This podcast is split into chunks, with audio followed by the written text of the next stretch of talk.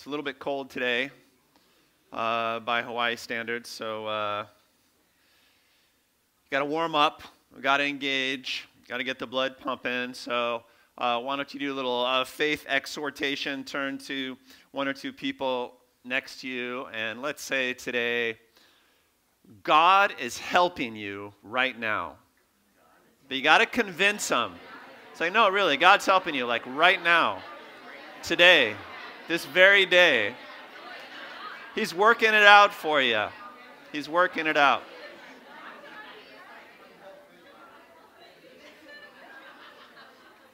Was that convincing? It made you cry? Awesome. Spirit's moving. Do you believe it? Was that good? Like, is your faith up? Or is like, eh? Yeah? It's mixed. It mixed? All right. Uh, all right, we'll move on to our warm up question then, because evidently that didn't have much traction on you. Um, I'll give you eight seconds to think about this. You got to be very essentialized, you got to boil it down. What's one word you would choose to describe God? One word. Just be quiet for a second and reflect. One word. You only get one word to describe God that you think captures the most that can be captured with a single word. You can't say Jesus. That's too easy. A different word.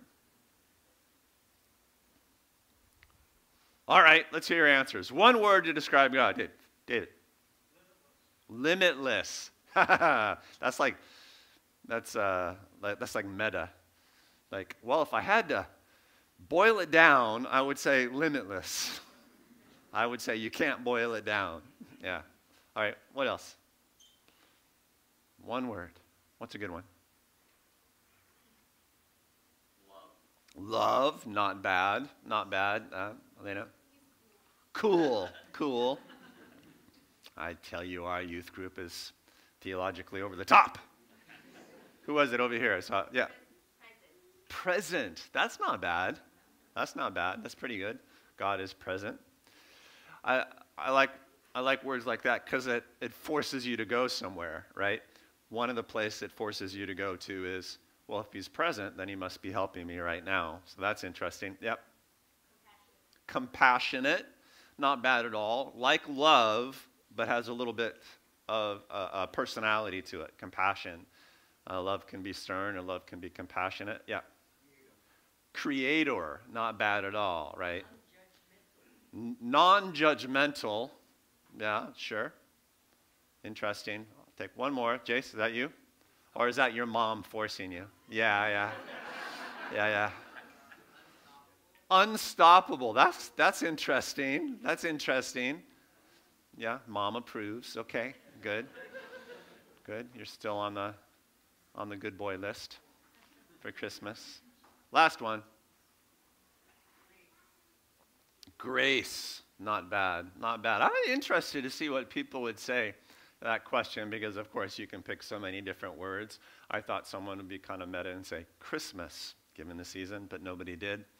Um, nobody said father, uh, which I was interested to see uh, if that would come up.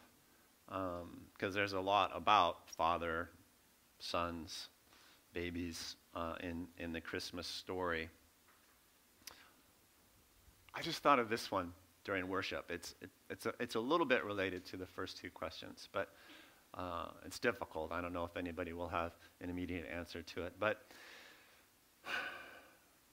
if you were going somewhere, going for uh, a visit or a trip, or you were expected somewhere, and you needed to tell the people there one thing to prepare the way for you, right? So that when you showed up, it would be as good as possible, whatever that means to you. What would you tell them? You can only say one thing, like one word or one phrase about you. So I'll give you, for instance, this isn't exactly what I'm talking about, but I travel a lot to do ministry conferences or missions trips or workshops and stuff like that. And I usually get, you know, I, I go in response to an invitation, and if Sony and I are handling the details, we are always obligated to say, well, you know, Jordan doesn't eat meat. He's a vegetarian, right? Because what I'm trying to do is avoid the awkwardness situation. I go and somebody makes this lavish steak dinner for me, and I'm like, well, I could eat that and then vomit all over your carpet. Uh, so we have, we have to say that to prepare the way. That's not like the most essential thing about me, but you get the idea. What do people know, need to know about you in order to receive you appropriately? Anybody have something?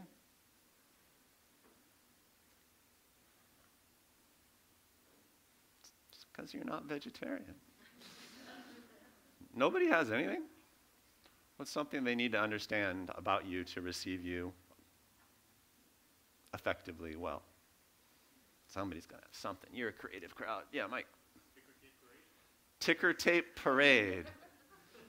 All right, so the thing we need to know about Mike is inflated ego. inflated, overestimates. Yeah, all right. Anybody else have one?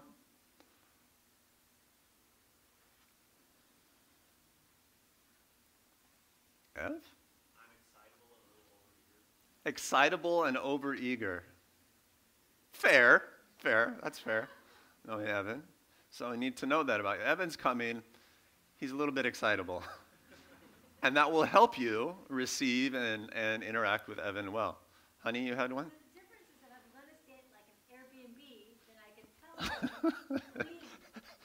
Say no more, because I think you've just demonstrated what people need to know about you. Depends on the environment. It's an Airbnb. Is it a double bed or a queen? and if they're friends.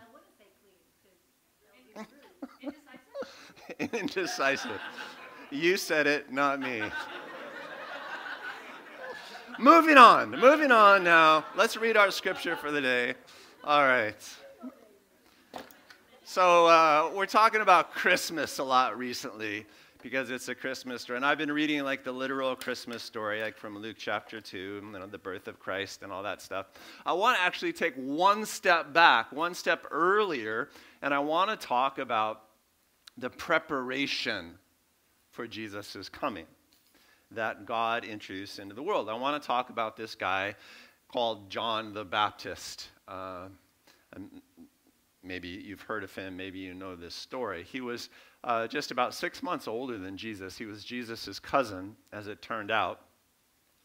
Uh, he came in fulfillment to a prophecy, uh, several prophecies actually, some from Isaiah, some from Malachi, about this guy who would come to prepare the way for the Messiah. So, like, before the Messiah showed up, there would be an individual who came just before him in order to prepare people to receive the Messiah effectively and appropriately.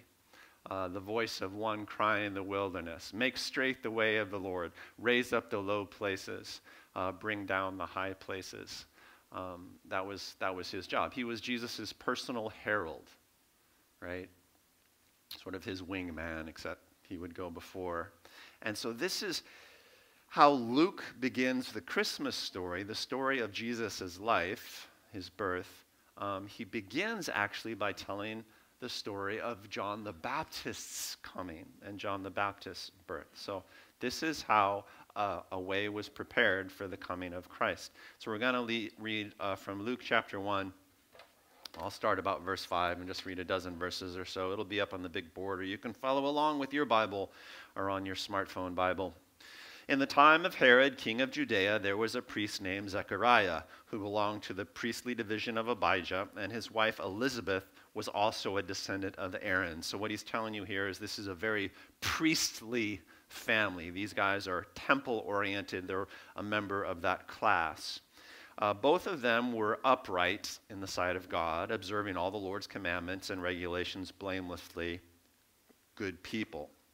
But they had no children because Elizabeth was barren and they were both well along in years. Once, when Zechariah's division was on duty, his priestly division, his team, his ministry team, once, when his division was on duty and he was serving as priest before God, he was chosen by Lot, according to the custom of the priesthood, to go into the temple of the Lord and burn incense. The temple of the Lord was considered a very sacred place, and the interior portion of the temple was considered very sacred indeed, because that's where the presence of the Lord would dwell when he came. And so, if you were a priest, you didn't go in there very often, because if you accidentally encountered too much of a God's presence, you would fall dead. Uh, and so they would send in a priest every once in a while to kind of take care of the lighting the candles, burning the incense, and the honorific stuff.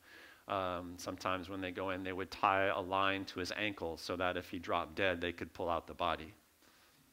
That's church for them. So there's a lot to be said for this. I'm generalizing, but that's essentially what was going on. So it was a very special occasion that he got to be the one to go in there. And when the time for the burning of incense came, all the assembled worshippers were praying outside, and he would go to this sacred inside place. then an angel of the Lord appeared to him, standing at the right side of the altar of incense. So he was one of those guys who encounters a presence there, and it turns out that this is an angelic presence. When Zechariah saw him, he was startled and gripped with fear. Well, you would be. But the angel said to him, Do not be afraid, Zechariah. Your prayer has been heard. Your wife Elizabeth will bear you a son, and you are to give him the name John. Well, that's unexpected.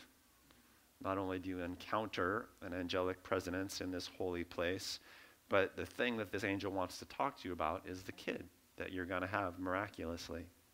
So interesting. He will be a joy and delight to you, and many will rejoice because of his birth, for he will be great in the sight of the Lord. He is never to take wine or other fermented drink, uh, which was a tradition, It'd be what's called a Nazarite, sanctified especially for service to the Lord. so never to take wine or other fermented drink, and he will be filled with the Holy Spirit even from birth. That's interesting. Many of the people of Israel will he bring back to the Lord their God. So he's going to be a revivalist. And he will go on before the Lord in the spirit and power of Elijah, famous Old Testament prophet, to turn the hearts of the fathers to the children and the disobedient to the wisdom of the righteous, to make ready a people prepared for the Lord. Zechariah asked the angel, uh, How can I be assured of this? I'm an old man, and my wife is, is well along in years. And the angel goes along to say, Well, you're going to have the kid, but because you doubted me, you're not going to be able to talk for a while. And the story gets very interesting. But that's where I wanted to stop. The angel comes and says, Zechariah, you're going to have a kid, and he's the one who's going to prepare the way for the Lord. Uh, the spirit of Elijah will be upon him. And this was uh, a signal uh, referred to uh, an Old Testament prophecy from the book of Malachi that said Elijah will come to prepare the way for the Messiah, for the promised Lord. And so when the angel says to Zechariah, the spirit of Elijah will be on your kid, it's as if the angel were saying, This is the one. It's not going to be Elijah literally, but one on whom the spirit of Elijah rests, the calling, the power of Elijah. One to prepare the way.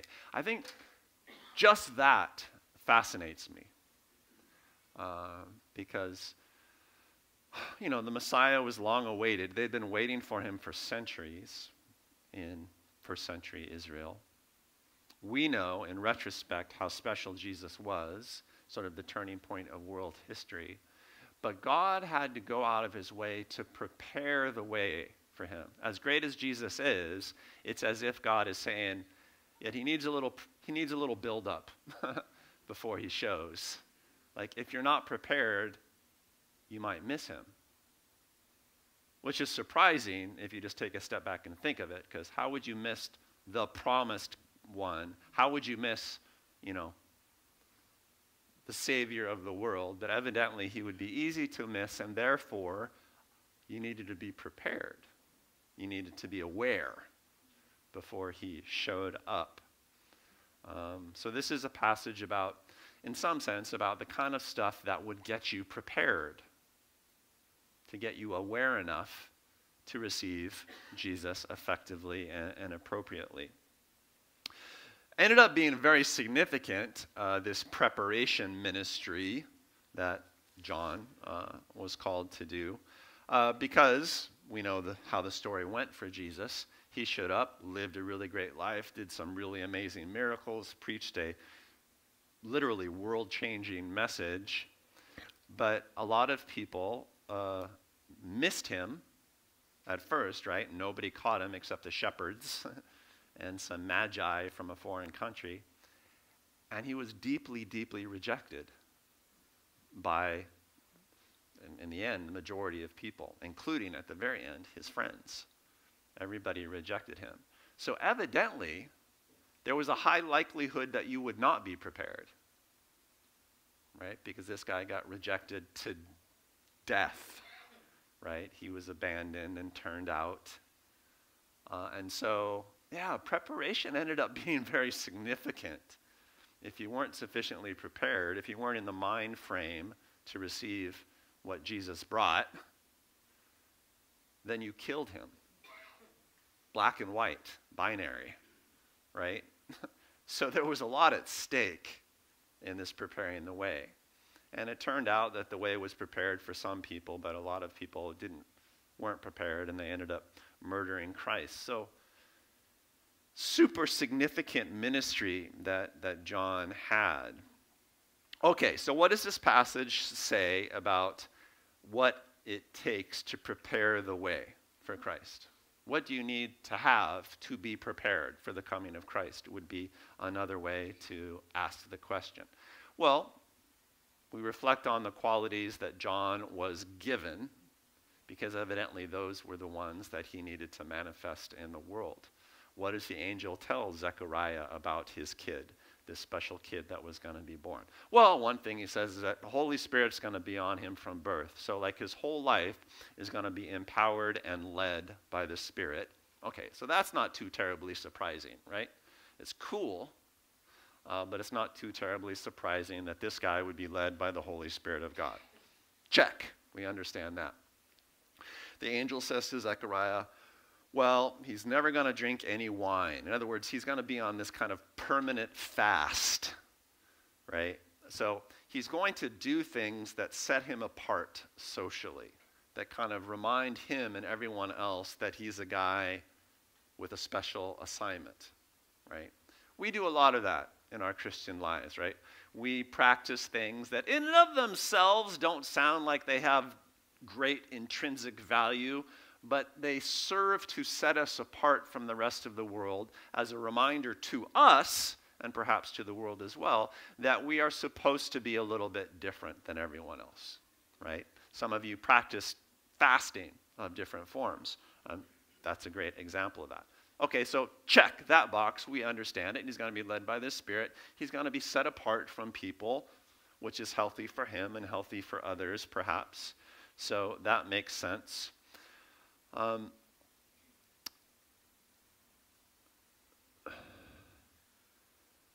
there's this line in there about uh, preparing people with the wisdom of righteousness. It will read a little bit differently depending on your translations. That he was going to impart to people in some ways the wisdom of righteousness. What is that? Well, the passage does not define the phrase, but to me it sounds a little bit like, well, the, the wisdom of righteousness must be a unique thing. It must be different than the wisdom of unrighteousness, or, or you might say the wisdom of, of the world. Uh, I read it as kind of a what you might call moral wisdom or spiritual wisdom. This idea that he would remind people that there is a wisdom from God that looks a lot different than the wisdom that is common in the world. You'll have to do things that are otherworldly, you know. For instance, the world says, uh, hate your enemies. And we know that God and Jesus in, in his days of ministry would say, love your enemies. Elena shared about that in a way um, when the girls lit the Advent candle. Um, Be generous with your money. Don't worry about your money. That's not very worldly, that's very otherworldly. You know, stuff like that. And John would, in some ways, condition people's minds like, well, there's a higher, there's a higher truth. All right, so if I'm right, we can check that box. That makes a lot of sense. You know, the one that really leaps out at me, though, is this idea that he would turn the hearts of the fathers back to the children which is a, uh, which itself is a quote uh, from uh, this very famous prophecy in Malachi, uh, the same one that references the, the spirit of Elijah. From the very last couple of sentences of the very last book of the Old Testament, which is the, the book of Malachi. After Malachi, the prophets would go silent for several centuries. So this is the last word that the Jews had in their holy book. From the prophet Malachi, a prophecy about the coming of the promised one. See, I will send you the prophet Elijah before the great and dreadful day of the Lord comes. He will turn the hearts of the fathers to their children, and the hearts of the children to their fathers. Or else I will come and strike the land with a curse. Um, so, a sort of a, a restoration of this parent child relationship. That always strikes me in this prophecy because if you were preparing the way for Jesus to come, would you put on your list, make sure that parents and kids are getting along? Right? I mean, that one seems a little ordinary compared to like the wisdom of righteousness sanctification from the world, the presence of the Holy Spirit, and make sure your families are getting along. You know, like of all the things the angel could have said and the prophet could have directed, centuries before God was thinking about this. Fathers and sons, you know, by implication, you know, could be mothers and sons or mothers and daughters. I mean, clearly there's a parent child thing going on here. And, and that that always strikes me as odd. I say this a lot. If you want to understand a piece of scripture, ask yourself, what bugs me about this? And that bugs me. It's like, well, that, I mean, it's good for parents and kids to get along, but really? Should it be on this list of incredibly important things by which the herald makes the way for the coming of Christ? But evidently, God not only thought so, he had been thinking so for many centuries. Uh, previous to that. Why this parental stuff? Why is that super important to preparing the way for the coming of Christ, for that original Christmas? Well, it turns out that if you don't think of God as a father, you don't understand Jesus at all.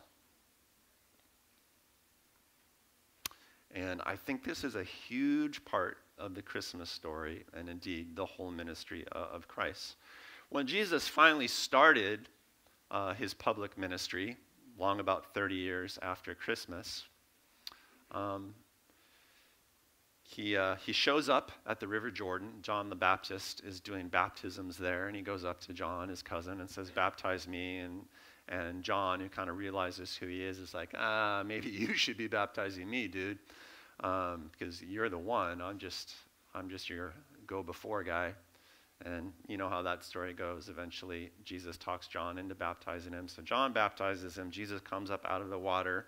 The Holy Spirit descends on him like a dove. Evidently, Jesus didn't have the Holy Spirit from birth like John did, which is just fascinating. And then God speaks from heaven at that moment. You remember what he says? This is my beloved Son in whom I'm well pleased. Listen to him. You know, so the first pulse of Jesus' public ministry is all right, I want you to understand this guy in terms of he's a child, he's my child, sonship. And then Jesus goes on from there. He, he speaks the kingdom of message, the kingdom of heaven is at hand. but if you followed him personally, you notice that Jesus had a unique relationship with God. He called God what? Father. In particular, he used what word? Abba. Yeah, a lot of you know this. And Abba means what? Daddy. dad, right? A very familiar form of father. I think this is the most revolutionary thing about Jesus' ministry. Because no one had done that before. And you miss it sometimes because we're used to calling God Heavenly Father, Father in heaven. Why are we used to it? Well, in Christendom, it probably starts with the Lord's Prayer, the most oft quoted piece of scripture in world history. Uh, one day, Jesus' disciples say to him, Jesus, teach us to pray. Because you pray to God in a way different manner than we do. And Jesus says, All right, I'll give you a framework, I'll give you a model. When you pray, pray this way My Father in heaven. Only it's not Father, it's Dad, it's Abba. Hey, Dad. Let your kingdom come and let your will be done.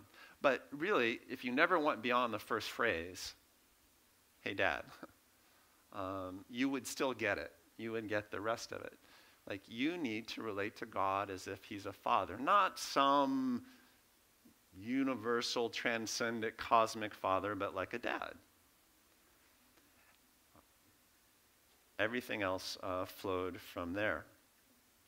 And this would tweak the way people saw God. Because you could see God as a creator, you could see God as limitless, you could see God as transcendent and powerful and, and loving, you could see him as compassionate. You can see God as a ton of different things, but until you call him daddy, I don't think it really congeals in the proper way.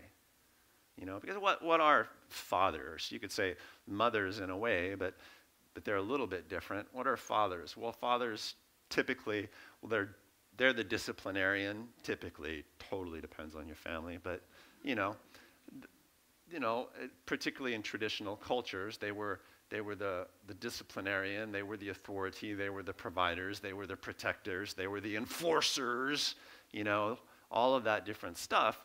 But a father is also, well, he, he's for you, right? right? I mean, you're him, he's you, if you're his kid right? There's an identification and a closeness that really moderates and characterizes all of those strength and power qualities that a dad is supposed to have.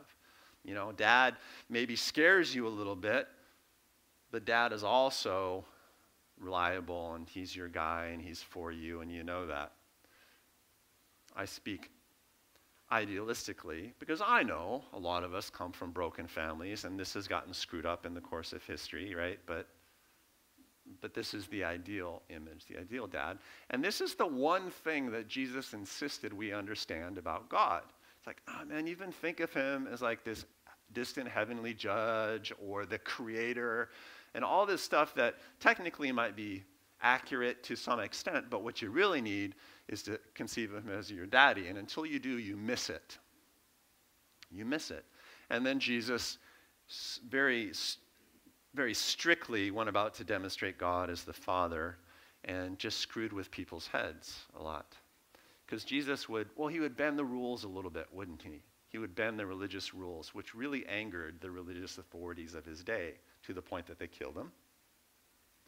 But you can do that if God is your daddy right? Because if he's your daddy, he has rules, but you also kind of have him wrapped around your little finger a little bit. Again, I speak ideally, right? He's totally willing to discipline you. He's able, but like he's not going to kill you, right?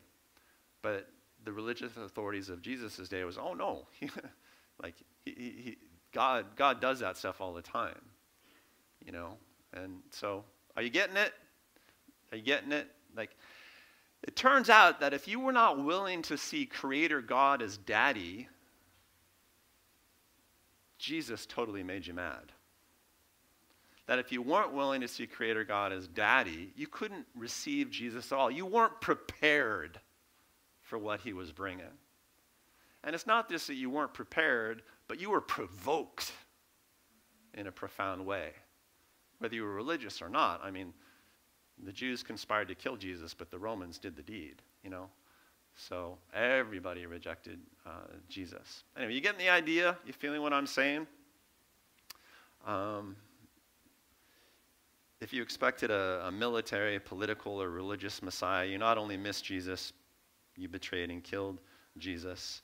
But if you were conditioned to see Jesus as a father son demonstration, if you were prepared for that, then you received Jesus, you honored him, you extended his mission. He made a major difference in your life. Black and white. And it all has to do with this father son thing. So, what I'm suggesting is that you understand the Christmas story this way God could have engineered the universe any way he wanted. He could have unfolded the story of his purposes on earth any way he wanted. If redemption was needed for the, the human race, he could have engineered a system of redemption any way he wanted, because he's the guy that makes the rules. What he did is that he sent a child. And he said, This is my son. He'll tell you that I'm his father. That's the plan. That's the way I've chosen to do it. And God needed a son because the only way you see somebody as a parent is if that person has a kid. That's why. That's why. And so he needed someone who was manifestly his kid in a way that normal humans couldn't be, right? Because we didn't have the hang of it yet. We saw him as an authoritarian. Jesus came and said, No, I see him as a daddy. Now you can see God as a father. That was the Jesus plan at its core, in its essence. And that's really what Christmas is about in its essence. And we like it that there's a Christmas baby because babies are accessible. We talk a lot about he came as weak, what a vulnerable, humble guy. But the main thing was that he came as somebody's kid. And that we were supposed to understand God in this father son way. Um, in order to see God as a father, we need to see someone as his child. And having seen Jesus as his child, well, then maybe we can see of us as his children. And indeed, the planet changes as people understand that more and more. And the whole Christmas story is filled with babyhood, isn't it? Right? And there's Jesus' babyhood. There's John the Baptist babyhood. I mean, it's like babies everywhere. Um, after uh, the rumor about Jesus' messiahship got out, well, Herod just killed all the babies, right? So the immediate attack of the world against the plan of God was to murder babies, was to destroy children. And I think, in essence, that's been the plan against Christianity, what we call Christianity, ever since. Like if you want to disrupt the plan of God, destroy families. That is the number one thing you can do. Because the number one thing you need to understand about God is daddyship. And so, if you want to stop the purposes of God, destroy all manifestations of familyship on the planet any way you can. Any way you can. Um,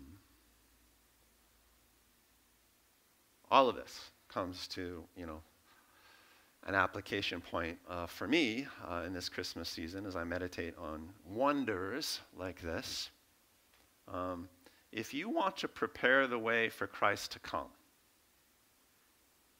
and you could say, if you want to prepare the way for Christ to come in your life, but we've been thinking a lot about spreading the kingdom on earth, about like spreading the message of Christ and gathering people into the kingdom. So let's phrase it this way If you want to prepare the way for Christ to come into the life of others, what do you do? Well, I mean, you could tell them all about Christ or God, but if they're not prepared, they will not receive it. So, how do you prepare the way? Well, you prepare the way by means of what you might call the family spirit. Right? You have to make sure that they're kind of in, this is the wrong way to say it, but they're, they're kind of in a family mindset. They're in a, a family way, although that typically means something else when we say it. Right? But that they're, they're understanding family love. They're understanding um, how else would you say it? What words popped your mind? They're understanding how a child reacts to a parent and how a parent should respond to a child. Like they're, they're kind of in that space. And if they're in that space and you say Jesus or Christmas, then. And to the degree that people celebrate Christmas instinctively, I think this is what they're celebrating, right? Uh, Joyeux Noel um, in 1914 when uh, the French and the Germans spontaneously paused the war. That's what this movie is about. The soldiers just spontaneously stopped shooting on Christmas, got out of their trenches, shared cigars, brandy, and chocolate, and then the next day went back to killing each other. Um, but they realized we should probably behave like a family. just, just for a second, let's do that. All right, that's done. Um, they were forced to. Um, but, but people like this, there's something instinctive in us about it. Anyway, so what I'm saying is if you want to spread the message, spread that. Be family in a manifest and powerful way. And I don't mean, I mean be a family. So I've been thinking a lot about the difference between um, the family spirit and what you might call the civic spirit. You know? You know what I mean by that? Sort of like civic responsibility. Be a good community member, be a good neighbor, or, or I don't know, social virtue as opposed to family virtue, which is a little bit different, right? A little bit different. And I think the world is obsessed with social virtue right now and absolutely starved for family virtue. Don't understand it. I think they're so obsessed with social virtue. The way they're obsessed with social virtue is causing them to destroy family virtue. I think I see a lot of that in the world today, if you follow me. If you don't, no worries. Um, how do you how do you do that, right? How do you turn the hearts of parents to children? How do you turn the hearts of children to parents? Well, you got to model it. You got to model it with your parents and your children, whether biological or otherwise, you know. But you need to figure out how to show it. And if you can have that in your life and invite somebody into it, into your hale or to your church, to your Christmas Eve service or whatever, um, I think we do that decently well at Blue Water, actually. When people come to like the Christmas concert, they're like, wow, you know, the music was great, but you guys, you know, I hear that a lot. It's like, th- these people are just so dot, dot, dot. And then like, they don't know how to fill in the blank, but I think it's like, well, the way you treat each other, the way you treat each other, is kind of what they're saying. Because we should treat each other like family. Um, and and I, we're decently good at that. You know, decently good at it. Um, Jesus said, quite famously, They will know you're my disciples by